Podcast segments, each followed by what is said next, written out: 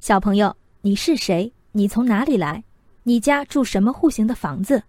今天有网友贴出一张深圳市龙岗区童梦可园幼儿园“我的小区”主题调查表，顾名思义，是幼儿园对在园幼儿家庭住房和小区状况的摸底调查。调查内容分为家长和亲子两部分，前者要求家长回答小区名、物业名、小区竣工时间、房产是自购还是租赁。后者要求孩子与家长一同绘制家庭房产的户型图，填写房屋购买年份、购买价格和眼下市场价。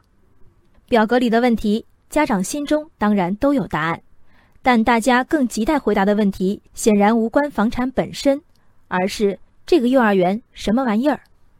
幼儿园无权掌握幼儿家庭的房产状况吗？当然未必。在网上搜索“童梦可园幼儿园”，去年九月一号。有家长公开投诉，该幼儿园没有严格按照顺位录取幼儿。下方还有疑似龙岗区教育局的账号回复：经调查了解，不存在幼儿园因为利益开后门招生的现象。从中可知，这所公开招生的幼儿园是有招生顺序可循的，这顺序无非是户籍和房产划片。该校验的房本，想必在孩子报名时，家长早已交给幼儿园看了个够。如今幼儿园计上心来。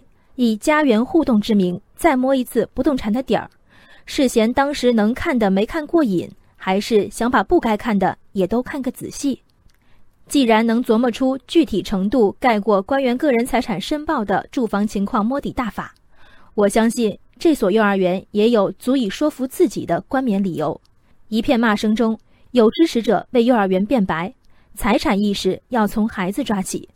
如果这所谓财产意识，必须由家长培养，必须牵扯着家里的账本，那家长与孩子关起门来算账便是。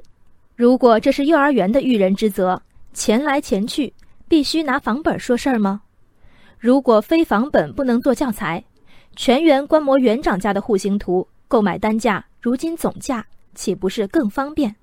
否则几百个孩子还得劳烦老师备几百次课，多让人心疼。家长财产几何？与幼儿园何干？以小人之心再问一遍这个问题，小人之答案再清晰不过。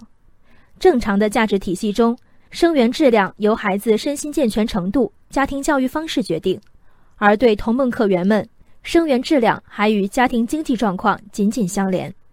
如果这份表格回收情况一如设计者预期，后面大概还会有新的调查：爷爷收入多少？家中是否有人服务于五百强企业？三代以内，处级以上干部几人？这哪是孩子入园，是全家入园，全家也不止入园，是赤裸裸转身给幼儿园看。一家公开信息中频现“健康、快乐、发展”等关键词的幼儿园，在实际运营中，显然并不以孩子本身为最大的资产。园方对家长的经济实力以及与之捆绑的社会地位的关切，非但远超必要。也洞穿社会对纯净之地道德感底线的预期。我不明一文，但我自信我的孩子正直、善良、勇敢、好学。请问园长，这样的好孩子配得上你的幼儿园吗？人生海海，见微知著。我是静文，往期静观音频，请下载中国广播 app 或搜索微信公众号“为我含情”。